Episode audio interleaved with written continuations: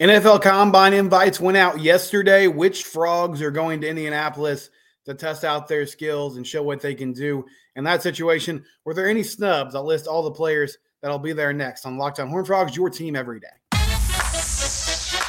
You are Locked On Horned Frogs, your daily podcast on the TCU Horned Frogs, part of the Locked On Podcast Network.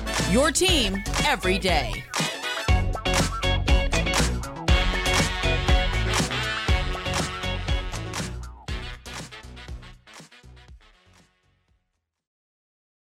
Locked on Horned Frogs, your team every day. Thanks for joining us. We're free and available wherever you get your podcast. Subscribe to the YouTube channel. You can also subscribe wherever you listen to podcasts in its audio variety. Uh, NFL Combine invites went out yesterday, and six TCU players will be there testing out their skills, going through the process.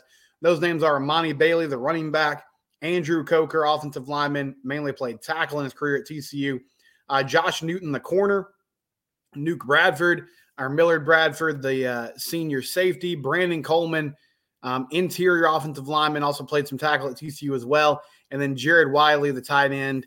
Those will be the guys that get to uh, showcase their skills, go through the testing there at TCU. Um, or I should say they're going through the testing process at the NFL Combine. The only surprise that I had, Millard Bradford, he wasn't invited to the Senior Bowl. He wasn't invited to the East West Shrine Game, so I'm really happy for him. I mean, great opportunity to go there. I mean, he'll have the pro day as well, but outstanding opportunity at the combine to get in front of scouts, hopefully interview with some teams, show what he can do, show the athleticism.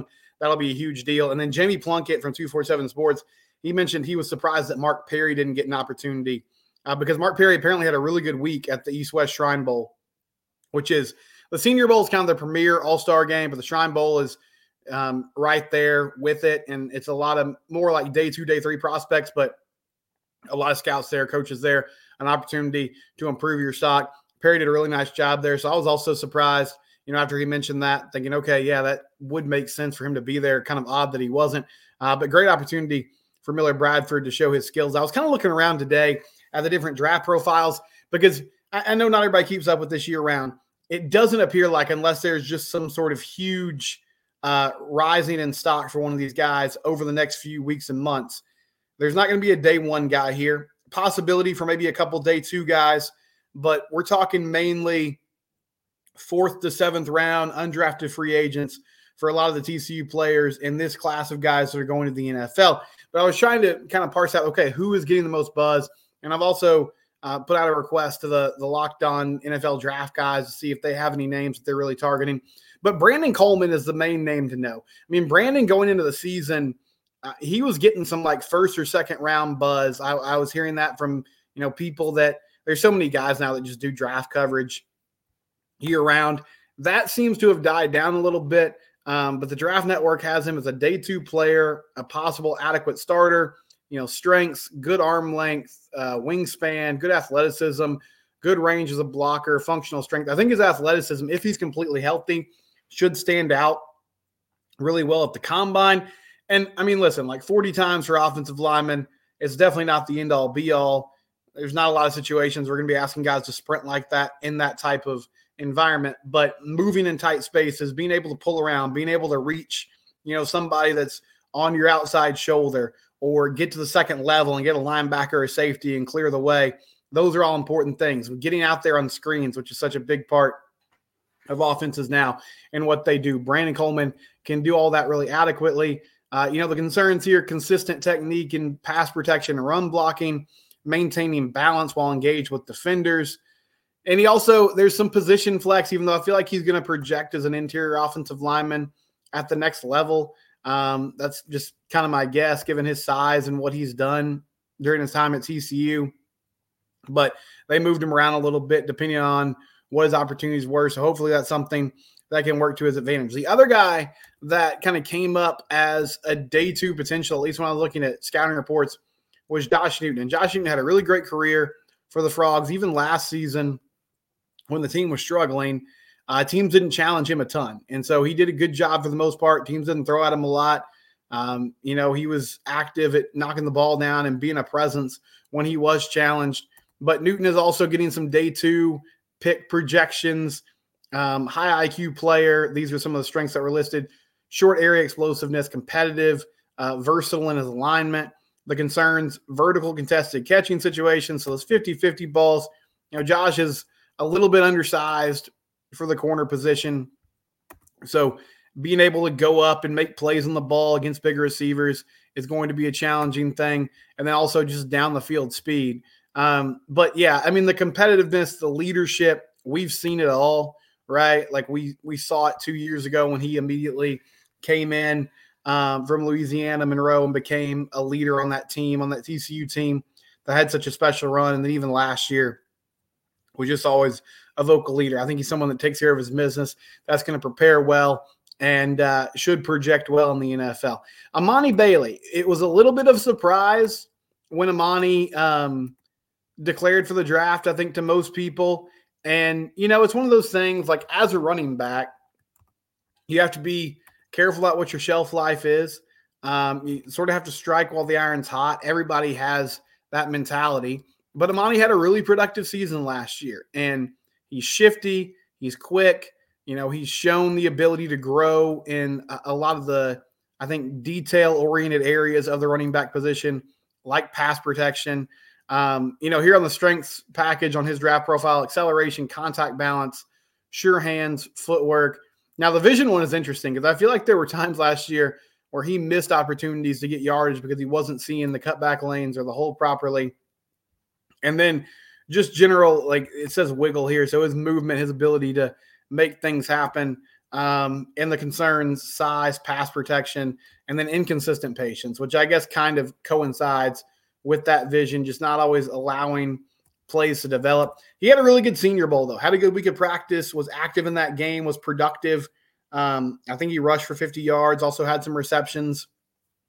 And running back is one of those spots I mean, it matters where you're picked to a certain extent, but teams are always trying to find value there because they think for the most part you can kind of plug and play in a lot of situations. You don't have to have first round special talent Bijan Robinson to be productive.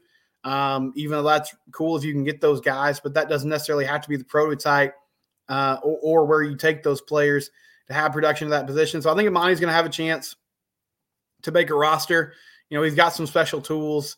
We saw Emari Demercado have a really good season, even though he ended up being an undrafted free agent. And hopefully he does well in the testing and the 40 times in some of the cone drills and shuttle drills that show his ability and, and um, just his opportunity to move well in tight spaces.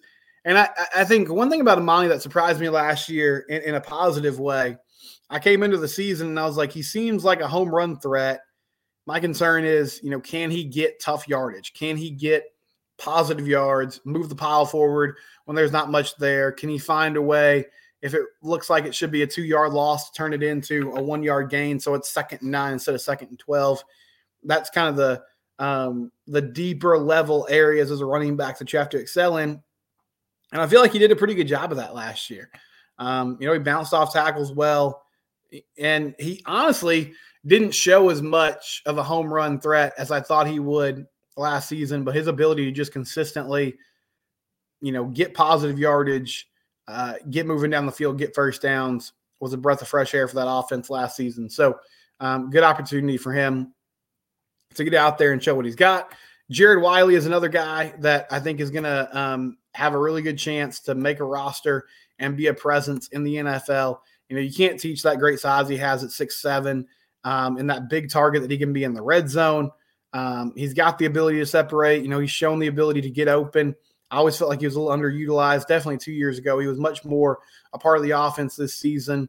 Um, I think the physicality the point of attack and the run blocking has to get better.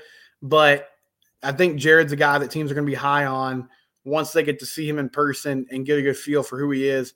And he also had a good senior bowl. He didn't end up playing in the game itself, um, but he went through practice all week. I know he had some good catches in the one-on-one drills and showed that you know he can get separation, he can make plays, and if if he can stay upright and get more yardage after the catch, you know, show that ability, then I think that's going to go a long way in what he can do at the next level. So those are kind of the four guys that I, I sort of perused around and looked their draft profiles. You know, Andrew Coker and Millard Bradford, I think, are both kind of fringe draft pick guys who could really help themselves in the combine process and in the pro day process, just getting in front of people, getting to talk to them, um, having the ability to communicate like what they want to do, what they can do well, putting up good testing numbers. And I feel like Mark Perry falls in that category too. And I was thinking to myself, and I, I probably shouldn't do this on the spot like this because I, I feel like I'm going to forget somebody and um, someone will jump in and be like, How you idiot, how could you forget this person? Which is fine. You can do that in the YouTube comments or on Twitter. I'm at some guy Steven. But I was trying to think in my mind who the main draft prospects will be coming into this this upcoming year for TCU. Who are the guys that scouts are going to want to look at and, and get a good feel for what they can do? I think Savion Williams is going to be there. You know, I think another wide receiver, Eric McAlister, is going to be someone who's going to get some looks from NFL scouts at the next level. Um, on the defensive side, Damonic Williams will be draft eligible this year. So if he can have a more impactful year, you know, really if any of those defensive linemen can find a way to uh, make an impact rushing the passer, that's going to be huge. You know, Devean Deal coming over um, from Tulane. I think he'll have some opportunities coming off the edge to impress scouts.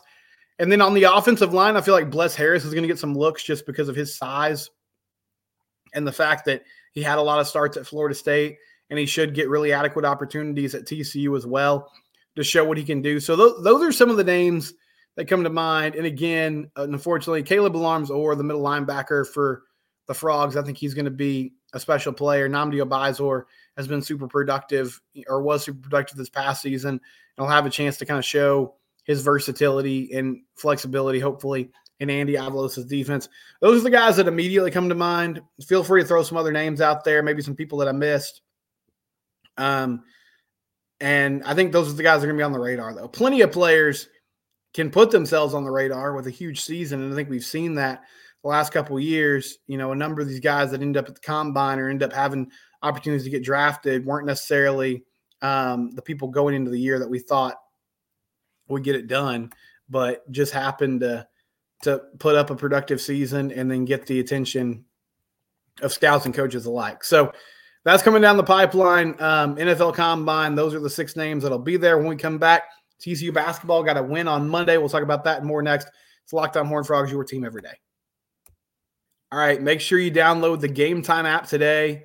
Use that promo code Locked On for twenty dollars off your first purchase.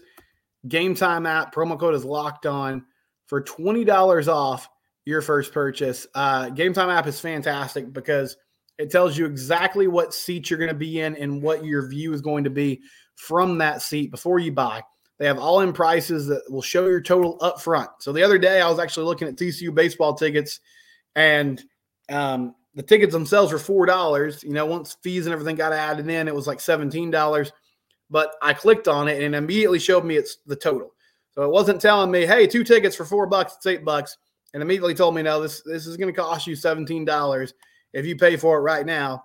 Um, but it's good to have that upfront assurance and that transparency through the process. And I also could see exactly where I was sitting, which I mean, these were just general admission berm seats. That's why they were that's why they were four bucks. But game time has deals on tickets right up to the start of the event and even an hour after it starts. It's the best place to find last minute seats. You can find exclusive flash deals and sponsored deals for football, basketball, baseball, concerts, comedy, theaters, and more. Take the guesswork out of buying tickets with game time. Game time users get $20 off with that promo code locked on. Again, that's the game time app, promo code locked on. $20 off the game time app, proud sponsor of the Locked On Network, best place to get last minute tickets. So I didn't talk about this on Tuesday's show because we did sort of a special one-off baseball preview with Jacob Sailors from the Lupton Drinking Club. I encourage you to go listen to that though if you haven't. If you want to get ready for TCU baseball season, which starts on Friday, and I'll have more about that in segment three as well. But uh, three game series against Florida Gulf Coast at home. Florida Gulf Coast, formerly Dunk City, uh, that had that great run in the tournament eh, probably about a decade ago now. But anyway, a baseball team coming to TCU. They're going to kick off the season Friday, and I had a pretty extensive preview with Jacob Sailors there. Um, some good stuff, good information. So go check that out if you haven't. But I didn't get to talk about the TCU men. They played West Virginia on Monday night, and they won the game 81 to 65 and really a pretty businesslike effort from the Frogs. They were at 47 to 35 at halftime. Um, they really never let that lead, you know, get into single digits much at all in the second half. And aside from the first 10 minutes that ball game where they really struggled to score and it was a tied game, West Virginia had, you know, small lead at times. They honestly controlled, you know, the pace and the action from start to finish. And uh, the big thing was the defense. I mean, honestly, from start to finish in that ball game, the defense was solid. Now, listen, West Virginia is not a very good team. They have won three conference games this year, but they're three and eight in conference overall. They have a losing record on the season, but they do have some guys that can score. RaeQuan Battle actually led both teams in scoring with 21 points on the night. Uh, and then they have a center who was kind of fun to watch. Jesse Edwards, he's averaging 14 a game this season. TCU did a nice job on him and they held him to six points. But he's like a true old school big man. He's got like tape on his wrist. Uh, he shoots free throws one handed. He's working in the post. I don't know. It was just funny to watch him and kind of fun to watch him play. Not a lot of guys like that. And in basketball in general, but in the league that are working on the block. Hunter Dickinson, of course, at Kansas, is making a living doing that and has for a long time and is doing it this year for KU. But uh, the TCU bigs were really effective against Jesse Edwards, and they held him in check again to only six points. Really balanced scoring effort from the Frogs. Um, three guys had 14 points. Jameer Nelson Jr. had a much better game. Trey Tennyson had 14. Emmanuel Miller with 14. Uh, Micah Peavy had nine. JaKobe Coles came off the bench and had 11 points. JaKobe Coles said after the game, as he continues to really kind of come into his own. And before the season, I mean, he was kind of the guy that everybody had on, you know, at least on paper as like, okay, this is the dude that they're going to run their offense through. Now, it's very different. He's a very different player than Mike Miles or Damion Baugh, who were the main scorers the last few seasons. And those were point guards that had the ball in their hand all the time. JaKobe's different. I mean, he's a forward. Uh, and, you know, you're going to have to like run him off screens and kind of get him ISO opportunities and feed him the ball in the high post or on the wings but he's looked much more comfortable lately and has done a, a, a, lot better job shooting, getting to the rim. And he said in the press conference after the game that he's been dealing with plantar fasciitis pretty much all year long, and that it's getting better. And it's it's finally at a point where he can kind of manage it, and he feels more like himself, and it's showing. So that could be a big swing for this team if he becomes a more consistent scoring option.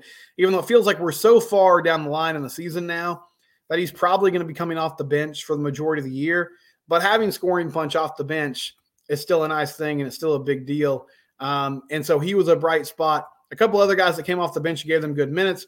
Chuck O'Bannon had six points in 16 minutes and had a thunderous dunk at the end of that ball game. That was a great kind of exclamation point on a good night. And Xavier Cork was fantastic. He had six points on three of six shooting um, in 16 minutes, also had four rebounds. Jamie Dixon said after the game about at times they even kind of ran the offense through X, which – is not something they've done very often in his career. And, you know, Xavier's one of those guys. I mean, he has a couple of those games every season. You'd love for it to be more consistent. It hasn't been so far in his TCU career. Now, a couple of years back, towards the end of the season, when him and Eddie Lampkin were really playing well, that was a great one two punch, and he was being effective.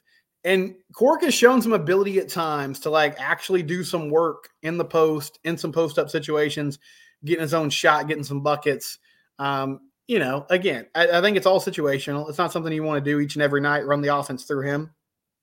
And they're probably going to do it sparingly, but it's a good option to have if he's playing well. And he gave them good minutes on Monday, both offensively and defensively. And Jameer Nelson Jr. with a nice bounce back game. And he actually got put in the starting lineup in place of Avery Anderson. And Jamie was asked about that after the game. And uh, Coach Dixon basically said, well, he said they're very similar, Anderson and Nelson, as far as what production they bring to the table. And he actually said, from an analytics standpoint, their profiles are essentially identical. So they've been really the same type of player all year long. So they don't feel like they lose much when they switch it up. But it felt like Nelson definitely had more energy and effort in a starting role than coming off the bench. And Coach Dixon mentioned that he was much better on defense. And that sort of led to getting some open looks on offense. But he opened the scoring on Monday night with a corner three. You know, he had another three later in the first half. Uh, he had a really nice step back where there was a screen where Jesse Edwards, the center for West Virginia, was guarding him, and he broke him down off the dribble. You know, step back at the free throw line, knocked down a really smooth jumper, So he looked very in control. Really good night all around for TCU basketball as they continue um, to to go through the season here. Now six and five in conference play. A Saturday game, 11 a.m. tip against Kansas State, and this is one of those huge coin flip games. It's tough to win on the road. It's tough to win on the octagon in the octagon of doom, as they call it there in Manhattan. All those caveats. Tough to win in the Big 12 on the road. All that's understood. But if you're going to have a team that wins 10 or 11 conference games, which is still in play here, this is one of those games you have to win. And we'll see what they can do when they get down there and play Kansas State um, at 11 a.m. on Saturday. But big opportunity to, you know, win one of those 50 50 games down the stretch um, that is going to be pivotal in determining really, I mean, making the tournament first of all, but then just seeding after that and hopefully avoiding, you know, a seven or eight or 10 seed potentially um, if they can find a way to finish over 500 and Big 12 play. When we come back, I'll talk a little bit more about baseball starting the season on Friday. Locked on Horned Frogs, your team every day. All right, let's get into it with FanDuel. Uh, the NBA season is in full swing. Luka Doncic, the Mavericks, they're playing a little better lately. Have won a few games in a row, made some trades. Um, you know, changed up their lineup a little bit. Might be a good time to bet on the Mavs. New customers, if you go to fanduel.com slash locked on, one $5 bet, you got to win it. But if you put one $5 bet down and win that bet, you get $150 in bonus bets. Again, $150 in bonus bets with one winning $5 bet. That's the type of great deals you get at FanDuel. And you can do quick bets, live same game parlays, exclusive props, or you can just keep it simple and bet on the money line of the games themselves. FanDuel.com slash locked on or that FanDuel app that is safe, secure, and easy to use. FanDuel, official betting partner of the NBA and proud sponsor of the Locked On Network. So I talked with Jacob Sailors on Tuesday about TCU baseball and the Frogs kick off their uh, season opening day is Friday. Should be fun. Um, get a chance to watch them in action again. And Kirk Saarloos announced the rotation on uh, the Lupton Drinking Club podcast earlier this week. It's going to be Payton Tolle. the Wichita State transfer, is a two way player. He's going to pitch and he's also going to hit in the middle of that lineup. Cole Klecker, who was outstanding for them last season. And then Zach Morris, the Arkansas transfer, who had a rough year from an ERA perspective in the Arkansas bullpen last season, but had a really good fall and good spring. They're hopeful that he can turn it around and be a force for them this upcoming season. They also brought in Ben Hampton, the West Virginia transfer, um, who got a lot of buzz this offseason because he's made a ton of starts in his career 41 starts in Big 12 play and was, you know, the most consistent person on that West Virginia staff the last few seasons. Uh, and he's going to start the year in the midweek role on Tuesdays. Ben Abeldt is your closer. Hunter Hodges uh, ended the season in the back of that bullpen. He's going to start the season hopefully healthy and will be, you know, an, an eighth inning, seventh inning type of guy that's available for them this year. A number of transfers will also get opportunities out of the bullpen as well. Luis Rodriguez is a guy who made a lot of starts last year and will presumably start the year in the pen. Um, Kirk mentioned that they might switch things up on Tuesdays depending on the matchup, but I like where they're going with this rotation. Now, you have to always have the caveat. This is um it's the beginning of the season, which means things change. There's injuries every year. The last few years, uh, you know, Marcelo Perez stepped in a couple years back and became their Saturday guy and really carried them through a lot of the season. Last season, and I totally forgot about this to be honest, but uh, your Friday night starter was Ryan Vanderhei, the transfer from Kansas. And he looked really good in his first game, but then things went downhill and he got injured. He had to be removed from the rotation completely. They tried to get him back in there, it didn't work. Cam Brown started the year in the rotation and eventually kind of worked his way back, but he had a lot of ups and downs and had to bow out at different points. Cole Klecker had a really good bullpen outing against Florida State and then got an opportunity to start and took the ball and never let go of it. Luis Rodriguez kind of found himself in that same situation middle of the season and did a really nice job until uh, towards the end of the year where he had an injury. Um, Sam Stoutenborough was a guy that was kind of up and down through the year. And then by the end of the season, he was one of your most consistent arms and he became one of your starters. But honestly, that team made it to Omaha last year with essentially two starters. It was Klecker and Stoutenborough and Cam Brown. Hopefully, can give you some innings on a third day. And then you're going to go heavy bullpen from then on out. And they survived and they made it work. And they made it work because they swept through the regional, they swept through the supers.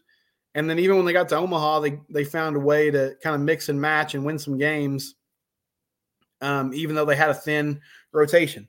Uh, this staff, at least on paper, looks a lot deeper going into the year, and hopefully they stay injury free and those guys are productive and as advertised, and they can carry that throughout the season. But it feels like if something goes wrong, you have more arms to fall back on this time, which is a big deal. And so it should be fun when they uh, take the field for the first time against Florida Gulf Coast. Again, that game on Friday night at 6:30. We'll be back tomorrow.